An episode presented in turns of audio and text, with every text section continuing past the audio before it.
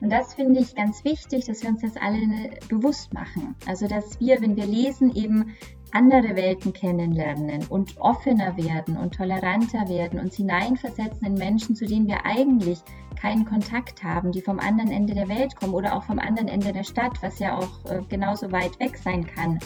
Also dass wir durch die Geschichten so eine Empathie trainieren, die uns, glaube ich, ähm, im Leben ganz viel, ganz viel bringt und uns eben zu Menschen macht.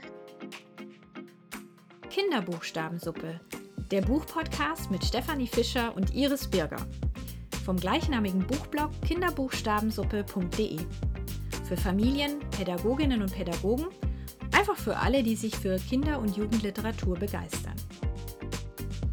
Als Drehbuchautorin war sie bereits für den Deutschen Filmpreis nominiert. Und nun ist sie unterwegs in Sachen Kinderliteratur. Mit einem Hang zu kuscheligen Zwergkaninchen und außergewöhnlichen Axolotls. Herzlich willkommen, Anna-Maria Prassler. Hallo, vielen Dank für die Einladung. Ich freue mich sehr. Danke, Iris. Sehr gerne. Anna, ich starte mal mit der ersten Frage. Wie sieht denn zu Hause dein Arbeitsbereich aus? Oder ist der ganz woanders? Hast du ein Zimmer für dich oder so eine Lieblingsecke? Und ähm, gibt es vielleicht auch so ganz besonders gute Orte zum Arbeiten für eine Drehbuchautorin und ja nun auch Kinderbuchautorin? Ja, der beste Platz für mich zum Arbeiten ist einfach zu Hause. Und zwar am allerliebsten, wenn ich die Wohnung für mich habe, also wenn es ganz leer und still ist. Das war natürlich in den letzten anderthalb Jahren durch das Homeschooling praktisch unmöglich. Also eigentlich habe ich ein halbes Zimmer zum Arbeiten mit meinem Schreibtisch. Der ist höhenverstellbar, weil ich immer Probleme mit dem Rücken habe. Da habe ich dann meinen großen Monitor, eine Flasche Wasser steht immer griffbereit und ähm, sehr viele Stapel mit Notizen und Büchern.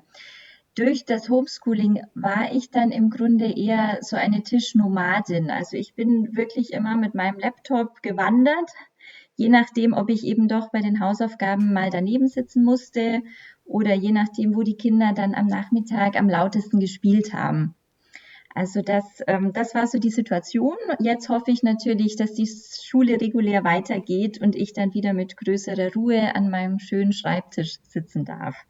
Und ähm, ja, oft geht natürlich der Arbeitsbereich auch ähm, über den Schreibtisch hinaus. Also ich finde es auch wichtig, sowohl für mich als Drehbuchautorin als auch als Kinderbuchautorin, dass ich rausgehe, also dass ich draußen Menschen begegne, dass ich Situationen beobachte, kleine Momente sammle, aus denen dann vielleicht eine große Geschichte entsteht, dass ich Interviews führe. Ich recherchiere auch sehr gern, verlasse also auch gern äh, diesen Ort Schreibtisch, allerdings nicht zum Schreiben. Das Schreiben an sich, das geht bei mir wirklich nur in einem geschlossenen Raum.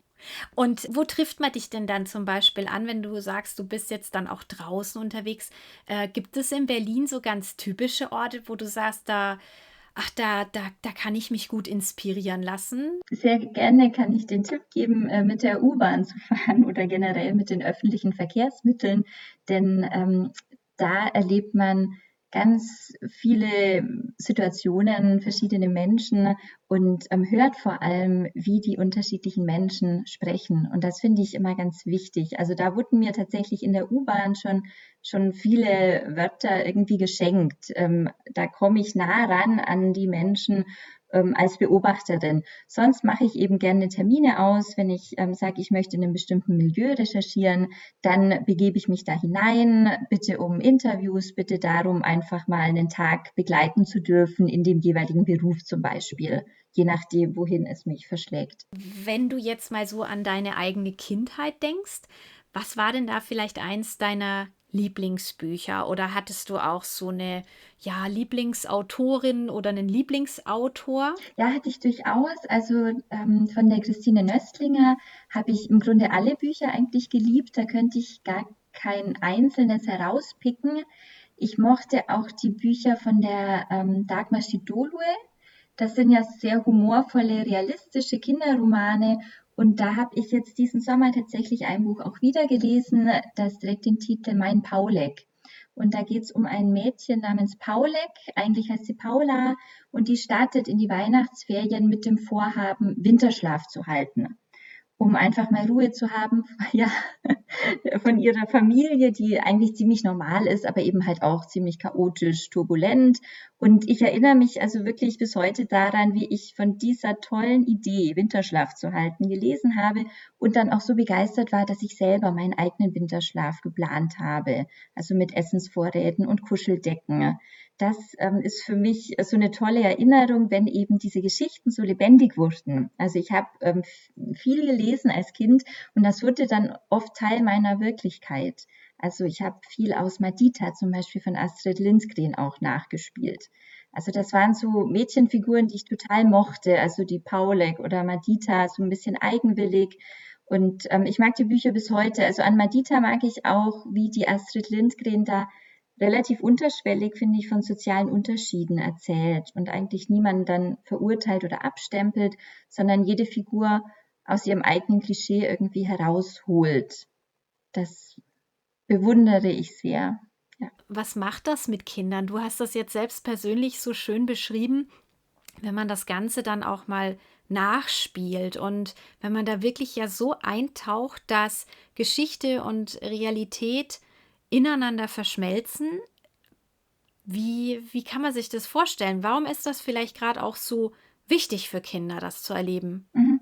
Ich finde das ähm, ganz, ganz wichtig für Kinder, dass die sich ähm, in Geschichten ausprobieren können. Also in einer Geschichte kann sich ja das Kind hineinversetzen in eine ganz andere Figur, die auch ein anderes Geschlecht hat. Das Kind kann ganz verschiedene Identitäten ausprobieren, spielerisch und in unterschiedliche Innenwelten schlüpfen. Und ähm, das ist so etwas, ähm, was ich beim Lesen bei Kindern, aber auch bei Erwachsenen immer ganz wichtig finde, dass wir also in der Lage sind, ähm, mit Figuren auch mitzufiebern, die ganz anders sind als wir selbst, dass wir andere Kulturen kennenlernen, Gefühle haben für fremde Menschen und im Grunde Grenzen sprengen. Also das ist das Tolle an Geschichten, dass ja alle Grenzen eigentlich gesprengt werden und wir Empathie entwickeln können für ganz verschiedene fremde, fremde Menschen und mit anderen Leben mitfühlen können und uns so hineinversetzen können, dass wir genau das nachempfinden. Und so sind Bücher für mich immer so ein, so ein Training in Empathie, was ich total wichtig finde, gesellschaftlich. Also ich hoffe, dass Kinder beim Lesen so eine Empathie einüben und die dann auch anwenden in anderen Bereichen ihres Lebens. Also dass sie auch Erwachsene werden, die sich in andere hineinversetzen können, die tolerant sind, offen, respektvoll. Und da glaube ich, dass das ermöglichen Bücher über diesen Zugang, dass wir, dass wir diese Empathie empfinden. Ne? Und was glaubst du denn, woran, worin liegt der Schlüssel einer guten Geschichte, dass sich die Kinder dann auch letztendlich mit ähm, ja, der Protagonistin oder auch dem Protagonisten ähm, ja, so verbinden, sich damit identifizieren. Das bringt mich dann nachher auch schon zu deinem neuen Buch, aber vielleicht nochmal allgemein und auch so aus deiner Leseerfahrung als Kind und jetzt auch als Mama. Was, was macht eine Geschichte ähm, zu einer guten Geschichte, eben, dass sich die Kinder da auch wirklich reinfallen lassen können? Das sind ganz klar ähm, die Emotionen eigentlich. Also, dass, ähm, dass Gefühle geweckt werden, das ist ja, ist ja ganz zentral, dass wir als LeserInnen den Figuren dann nahe sind, dass wir mitgenommen werden in ihre Welt, in ihren Alltag, dass wir beim Lesen eben eintauchen können in die Gedankengänge und in die Emotionen. Und in Emotionen, die Kinder eben in dem bestimmten Alter sehr gut kennen, also in Ängste und Konflikte, mit denen sie sich beschäftigen. Und ähm, das, also die Emotionen sind für mich da der, der Schlüssel. Die, das ist ganz unabhängig eigentlich vom Setting der Geschichte, von der Zeit, in der sie spielt, vom Milieu. Also das finde ich immer ja das Schöne, genau, dass wir uns eben mit Figuren identifizieren können, die auch ein ganz anderes Leben haben und ganz andere Probleme. Hauptsache, sie packen ihre Probleme mit viel Einsatz an. Also das, das finde ich immer wichtig. Ich glaube, das ist ähm, ganz zentral für die Identifikation. Die Figur hat ein Problem und muss sich dafür anstrengen. Also um ihr Ziel zu erreichen, muss sie wirklich etwas wollen. Und dann sind wir da dabei egal ob wir eigentlich dieses Problem wirklich hundertprozentig nachvollziehen können oder nicht, aber wir sehen, wie wichtig es für die Figur ist. Du hast es super beschrieben und genau das, ähm, muss ich sagen, packt einen beim Lesen deines Kinderromans Hinterhoftage Wie ich Hannibal verlor, einen Freund gewann und der Sauerteig das alles nicht überlebte. Grandioser Titel. Die äh, Steffi und ich haben das schon gelesen und wir werden das bald auch mit unseren Kindern lesen. Gut, manche sind schon im Alter, die können das selber lesen. Den Kindergartenkindern, Vorschulkindern lesen wir es vor. Du hast das da genau geschafft, dass diese Gefühle so serviert sind, dass man wirklich eintaucht. Da komme ich jetzt aber noch mal zu einer vorherigen Frage, bevor wir aufs Buch kommen. Wie unterscheidet sich denn jetzt das Schreiben von Kinderbüchern, von einem Kinderroman von deiner bisherigen Tätigkeit als Drehbuchautorin? Ja, beim Drehbuch ist es so, da gibt es sehr viele Menschen, die dann in der Entwicklung des Stoffs mitreden. Also viele, viele Stimmen, die von außen kommen und zwar von Anfang an. Ich arbeite da zunächst mit einer Produzentin zusammen, dann kommen eben meistens mehrere Redakteurinnen hinzu und da fließt sehr viel in das Drehbuch hinein, also an Änderungswünschen, an bestimmten Konventionen, die eben beim Erzählen fürs Fernsehen beachtet werden sollen, an verschiedenen Notwendigkeiten aus Produktionssicht, also zum Beispiel die Frage, was womöglich zu teuer ist.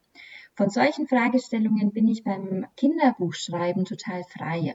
Also für mich bedeutet das Kinderbuchschreiben eine größere Freiheit und dass ich auch einfach mehr bei mir selber bin als eben beim Drehbuchschreiben, dass ich nicht diese Stimmen von außen habe von Anfang an. Ich bin länger und lange allein mit meiner Geschichte, das genieße ich auch und es ist dann eben auch voll und ganz meine Geschichte. Also ich bin die Schöpferin, von der Lektorin kommen dann vor allem Vorschläge und das ist schon ein großer Unterschied zum Drehbuchschreiben. Bei der Geschichte, den Titel habe ich gerade erwähnt, Hinterhoftage, das ist ja eine Geschichte im Rückblick auf Corona, wie letztes Jahr alles begann. Und du hast diesen Lockdown, gleich der Lockdown in der frühen Phase, du hast das in einen sehr spannenden, witzigen Kinderroman gepackt, in der Ich-Perspektive. Und beim Lesen ist mir aufgefallen, das hatte sowas, irgendwie auch was Heilendes und was Versöhnendes. Ähm, einfach vielleicht auch, weil wir jetzt schon ja, ein Jahr später sind. Wir, wir, wir können jetzt quasi diesen Rückblick machen. Und es gelingt ja auch zu zeigen, wie ähm, völlig verrückt die Erwachsenen teilweise waren. Also die, es werden die Hamsterkäufe erwähnt als Beispiel. Und ähm, es zeigt aber auch, und deswegen ist es auch echt ein Buch, was für Erwachsene gut geeignet ist, mal zu erkennen, wie grandios die Kinder sofort in dieser neuen Situation angekommen sind und auch aus Kindersicht beschrieben, was eigentlich mit den Erwachsenen los war, ähm, wie die auf die Regeln reagiert haben, wie gut sich die Kinder einfach, ja, da, sage ich nochmal, angepasst haben und auch anpassen mussten. Ähm, ja, magst du uns darüber einfach mal ganz frei ein bisschen was berichten, was dir ganz wichtig ist, was du zu dem Roman uns mitgeben möchtest. Ja, sehr gerne. Also ich finde das total schön, Iris, dass du sagst, der Roman hat etwas Heilendes und Versöhnendes. Ähm, das finde ich auch. Also gerade auch im Rückblick, das war mir während des Schreibens überhaupt nicht so klar und auch jetzt, äh, während ich das Manuskript überarbeitet habe. Aber jetzt, wo er so angekommen ist und wo ich ihn auch schon gelesen habe und mit anderen Menschen geteilt habe, wird mir das klar, ähm, wie viel äh, auch die Erwachsenen dadurch wieder anfangen zu reflektieren und ähm, ins Gespräch kommen mit den Kindern über diese Zeit und über das eigene Verhalten in der Zeit. Ähm, das das finde ich ganz spannend und ähm, für mich ist dieser Roman ja auch so ein Denkmal für die Corona-Kinder, die so viel geleistet haben, finde ich. Und die im März 2020 in diesem Lockdown ja wirklich intuitiv das Beste aus dieser Situation gemacht haben. Also die so eine große Kraft hatten, die auch eine gewisse Lust auf diesen Freiraum hatten und ähm, die Dinge akzeptiert haben und wirklich sie in etwas verwandelt haben, was auch ähm, vielleicht ein Gewinn für sie sein konnte, während die Erwachsenen ähm, so viel gejammert haben, so viel gehadert mit der Situation. Und ich fand es bewundernswert, wie die Kinder das angenommen haben. Und so ist dieses, äh, ist dieses Buch auch eben ja ein Denkmal für diese Kinder geworden. Ich hatte die Idee schon ganz früh im Lockdown, also im Grunde im März 2020. Und die Ereignisse, über die ich dann geschrieben habe, fanden so quasi live statt. Also ich hatte so dieses ganz starke Gefühl, da passiert jetzt so was Spannendes. Das ist irgendwie so eine einmalige Zeit, es ist so interessant, wie sich Menschen in meinem Umfeld plötzlich verhalten und sich auch ganz anders zeigen als sonst durch diese Umstände. Darüber möchte ich schreiben. Also eigentlich ist es so, dass mich eine Figur zu einer Geschichte bringt. Und hier war der erste Impuls, dieser Wunsch, die Zeit irgendwie künstlerisch zu dokumentieren. Und erst dann kam die Figur meiner Ich-Erzählerin, also dieses Mädchen Maya, die sehr entschlossen und klug ist und die sich ein Axolotl wünscht und ein Zwergkaninchen bekommt. Das war auch dann sehr schnell da. Ähm, aber zuerst war dieser Wunsch, ähm, die Zeit zu dokumentieren. Und das hatte ich eben in so vielen Gesprächen mit anderen Eltern gemerkt, den Kindern äh, das zu würdigen, was die Kinder da schaffen. Und ähm, das ist mir nach wie vor ein großes Anliegen, dass man eben nicht die Defizite der Kinder sieht, zum Beispiel in schulischen Bereichen, was sie jetzt alles nachholen müssen, sondern diese Kompetenzen der Kinder sieht, die die dadurch entwickelt haben, aber auch schon einfach vorher in sich trugen, diese große Kraft der Kinder mit dieser Situation umzugehen. Jetzt würde mich noch mal interessieren, vielleicht auch äh, die ja, schon, die das Buch schon gelesen haben oder die künftigen Leserinnen und Leser. Die Tierauswahl. Kannst du uns dazu bitte was verraten? Zu dieser exotischen und ungewöhnlichen Tierauswahl. Wie bist du da drauf gekommen? Also zunächst mal das Zwergkaninchen, das lag auf der Hand und ähm, das ist natürlich alles andere als exotisch. Ähm, ich hatte selbst als Kind ein Zwergkaninchen und äh, Kaninchen sind eigentlich nach wie vor meine Lieblingstiere. Also ich bin da ganz anders als Maya. Ich mag Tiere zum Kuscheln sehr gerne und Tiere, die ein Fell haben, was Maya ja ablehnt im Grunde. Und ähm, mag all das Niedliche und ähm, das Mümmeln und das Ohrenputzen und so weiter. Also das Kaninchen war irgendwie klar, dass das drin ist. Kann ich sehr gut nachvollziehen. Super. Genau. Ja. Ihr seid ja auch eine Zwergkaninchenfamilie. Ja, sehr genau. Schön, ne? Wir haben auch Zwergkaninchen und das älteste ist wirklich sage und schreibe 13,5 Jahre. Sehr schön, dann drücke ich die Daumen. Danke, ich habe mich da auch total wiedergefunden und fand es umso witziger, dass Maya sagt, sie mag nichts, was Fell hat. Also auch mal mit diesen Gegensätzen zu spielen, fand ich total schön und ich habe gemerkt, selbst das sind ja Gefühle, wie du vorhin gesagt hast, die ausgedrückt werden, die helfen, dass man sich auch wiederum identifiziert. Also selbst wenn man keine Übereinstimmung hat, ähm, schafft man trotzdem eine Verbindung mit der Protagonistin. Das war interessant.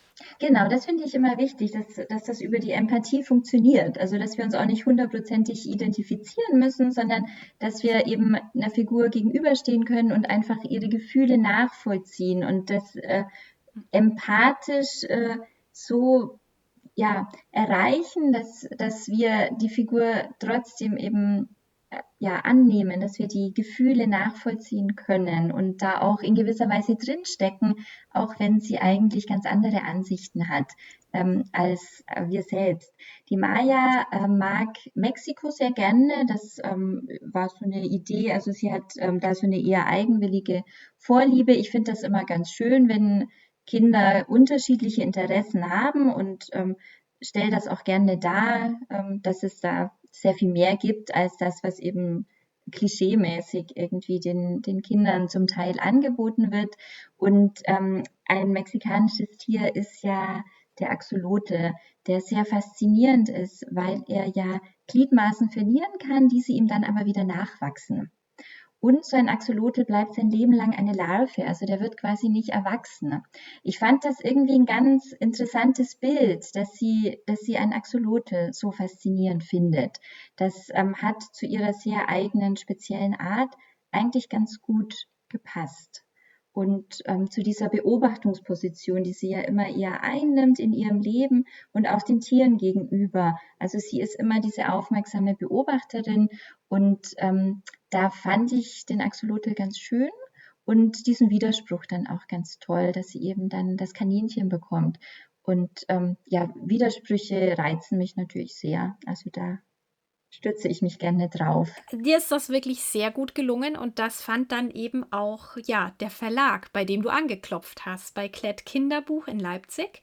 Du hast da angeklopft und zack, äh, wie, wie kannst du ein bisschen was darüber berichten? Wie läuft sowas? Genau, kann ich gerne äh, mehr erzählen, denn ich habe zunächst mal bei einer Literaturagentur angeklopft. weil ich ja auch im Drehbuchbereich bei einer Agentin bin und ähm, deren Arbeit sehr zu schätzen weiß. Und ähm, dann war mir klar, dass ich auch in der Kinderliteratur über eine Agentur gehen möchte. Ich hatte dann das Glück, dass das auch ähm, sehr zügig bei mir ging und ich noch während dieses ersten Lockdowns tatsächlich von der Birgit Atiaga in ihre schöne Agentur aufgenommen wurde. Und ähm, so ist das Manuskript dann weiter seiner Wege gegangen und dann eben, worüber ich mich wahnsinnig freue, also in den guten Händen vom Klett Kinderbuchverlag gelandet. Genau am richtigen Fleck, finde ich. Das ging alles sehr schnell. Also für mich, die ich vom Drehbuch komme, wirklich quasi in Lichtgeschwindigkeit. Also vielleicht auch, weil das Thema so eine gewisse Dringlichkeit besitzt. Ich weiß es nicht. Oder es geht immer so schnell im Buchbereich. Mal schauen. Ja, ich glaube, du, du beschreibst das richtig. Das hatte eine gewisse Dringlichkeit. Aber ich würde jetzt gerne mal auf die Monika Osberghaus, die Verlegerin vom Klett Kinderbuch, kommen. Die hatte auch in dem Video gesagt, Puh, da gab es einige Geschichten über Corona und es war schwierig, das alles noch zu sichten. Und äh, was nimmt man daraus und nimmt man daraus überhaupt noch was? Und dann kam deine Geschichte. Worin lag da vielleicht der, der Schlüssel zum Erfolg, dass diese Geschichte genau richtig war, genau richtig über Corona und auch richtig für Klett Kinderbuch? Hm. Ja, gute Frage. Das ähm, müsste man natürlich auch mal Frau Osberghaus fragen. Ähm, da würde mich natürlich auch interessieren. Ähm, ich glaube, also was mein Wunsch natürlich beim Schreiben war, dass ich jetzt keine tatsächliche Corona-Geschichte schreibe. Also dass es nicht um eine äh, Corona-Erkrankung geht und ähm, dass wir eben nicht äh, den, die Spannung daraus ziehen, aus, aus Corona tatsächlich ziehen, sondern dass Corona im Hintergrund ist aber eben ein Hintergrund, der schon was mit der Geschichte zu tun hat, der nämlich das Problem der Protagonistin Maya verschärft. Also ihr Kaninchen ist weg, aber sie kann es nicht richtig suchen, weil eben alle zu Hause bleiben müssen. Das ähm, war für mich so der Schlüssel, um das Ganze zu erzählen, auf eine unaufdringliche Art, ohne das so ganz beliebig zu machen. Also eine Geschichte, die im Grunde zu jeder Zeit hätte spielen können, aber jetzt so ein bisschen Corona-Folklore dabei hat.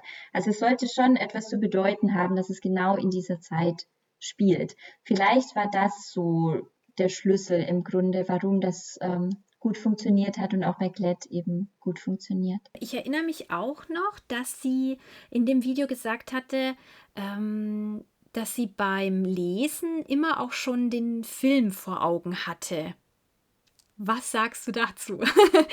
also erstmal freut mich das riesig. Also das äh, finde ich sehr, sehr, sehr toll. Vor allem auch, weil ich beim Schreiben erstmal überhaupt nicht daran gedacht habe. Also ich hatte, ich war, ich war wirklich so sehr drin in meiner Ich-Erzählerin und habe mich da total auf Mayas Stimme eingelassen, dass ähm, jeder Drehbuchgedanke da eigentlich weit weg war und der Gedanke an eine mögliche Verfilmung oder Verfilmbarkeit, ähm, der war gar nicht da. Es freut mich jetzt, wenn sich trotzdem die Frage stellt. Also mal schauen, was sich, was sich da noch ergibt. Also im Fall der Fälle würde ich natürlich gerne das Drehbuch schreiben und die Geschichte dann so auf den Weg schicken und äh, mal schauen, also was Regie und Schauspieler und die anderen Gewerke daraus machen. Also da wäre ich wirklich ganz gespannt auf die, auf die neuen Perspektiven, die ja dann immer entstehen, wenn so diese unterschiedlichen Kunstformen ja. beim Film zusammenspielen. Mal schauen, ja. Da hätte ich wirklich eine Frage an dich, gerade weil du auch am Anfang ähm, so die Klassiker genannt hattest von Astrid Lindgren. Ähm, die wurden ja, also ja, die wurden ja auch verfilmt und ähm, jetzt spielst du ja auf beiden Seiten, also Kinderbuchautorin, Drehbuchautorin. Oft hört man ähm, so im Nachgang, dass die Leute sagen, oh, das Buch war besser oder nee, der Film war besser. Die, die das Buch vielleicht nicht gelesen haben, waren sowieso gleich begeistert vom Film. Ähm, Gibt es da was, wo du sagst, naja, auf, auf diese Sache sollte man auf jeden Fall achten? Oder sagst du, naja gut, es darf sich auch unterscheiden, es darf diese künstlerische Freiheit haben? Also ich finde, es muss sogar diese künstlerische Freiheit haben. Ein Film ist einfach eine andere Kunstform und äh, bringt durch diese Vielzahl von Gewerken, die da im Idealfall sich gegenseitig bereichern, einfach noch mehr Ebenen auch hinein und ähm, soll sich auch entfernen von der ursprünglichen Geschichte der Autorin. Also das finde ich schon wichtig, dass, dass da ein Regisseur, ein Drehbuchautor, ein Schauspieler ganz viele Freiheiten hat und es dann ja oft auch so ist, dass die Ursprungsgeschichte bereichert wird letztendlich. Also ich bin da sehr für die, für die künstlerische Freiheit und ähm, für die Distanz auch zum ursprünglichen Werk. Es wird spannend. Wir werden, sollte der Fall eintreten, dranbleiben genau. und dich gerne nochmal interviewen. okay, Anna, eine Frage. Du warst jetzt, habe ich bei Instagram gesehen, auch schon unterwegs und hast Lesungen halten dürfen. Ich glaube, das ist gerade für alle Autorinnen und Autoren wirklich gut, dass sie wieder Kontakt mit dem Publikum haben, eine Rückmeldung haben. Ich glaube, äh, gesehen zu haben, dass du in München warst. Wie war das denn für dich? Wie waren die Reaktionen bei Kindern, bei Erwachsenen? Kannst du da mal ein bisschen aus dem Nähkästchen erzählen, bitte? Ja, gerne. Das war nämlich eine Lesung, die wirklich im Grunde kein besserer Start für Hinterhoftage hätte sein können. Also es war ja meine erste Lesung aus dem Buch und eine sehr tolle Erfahrung, also sehr bereichernd für mich. Und ich habe mich einfach unglaublich gefreut, wie gebannt die Kinder zugehört haben. Sie haben mitgelacht und waren auch sehr gefesselt, also sehr gespannt. Ich habe also gesehen, es funktioniert. So diese Spannung der Detektivgeschichte hat funktioniert, der Humor ist angekommen. Meine Hauptfigur Maya wurde gemocht, wurde auch manchmal so hinterfragt. Also diese Frage, würde ich mir jetzt lieber ein Axolotl wünschen oder ein Kaninchen, hat die Kinder beschäftigt. Also da sind dann hinterher auch noch ganz nette und lustige Gespräche entstanden. Und ähm, ich hatte auch von den Erwachsenen eigentlich ganz gutes Feedback bekommen. Also die hatten natürlich ähm, sich auch irgendwie wiedererkannt und zum Teil ertappt gefühlt in den ähm, Lockdown-Kollaps-Szenen. So, da hatte ich ähm, was vorgelesen, was, wo ich eben auch schon dachte, da können Erwachsene gut den Anschluss finden und ähm, hatte positives Feedback bekommen. Meine Kinder waren natürlich vorher schon die ersten Testleserinnen und ähm, hat mir auch ähm, ein sehr genaues Lektorat im Grunde gegeben. Und ähm, die mögen die Geschichte sehr, das freut mich natürlich auch. Was sie immer besonders mögen, das ist die Wortwahl mancher Figuren, also wenn Schimpfwörter vorkommen. Das freut sie vor allem, weil ich die eigentlich im Alltag nicht so gerne höre und möchte und die eigentlich bei uns wenig vorkommen. Deswegen ist es natürlich besonders erstaunlich, wenn die Mama solche Wörter plötzlich in ihren Roman packt. Und das sorgt äh, für die größte Freude und Heiterkeit. Ja, das ist Mamas Beruf, Schimpfwörter in Kinderbücher schreiben. Das ist doch mal gut. Sozusagen, genau.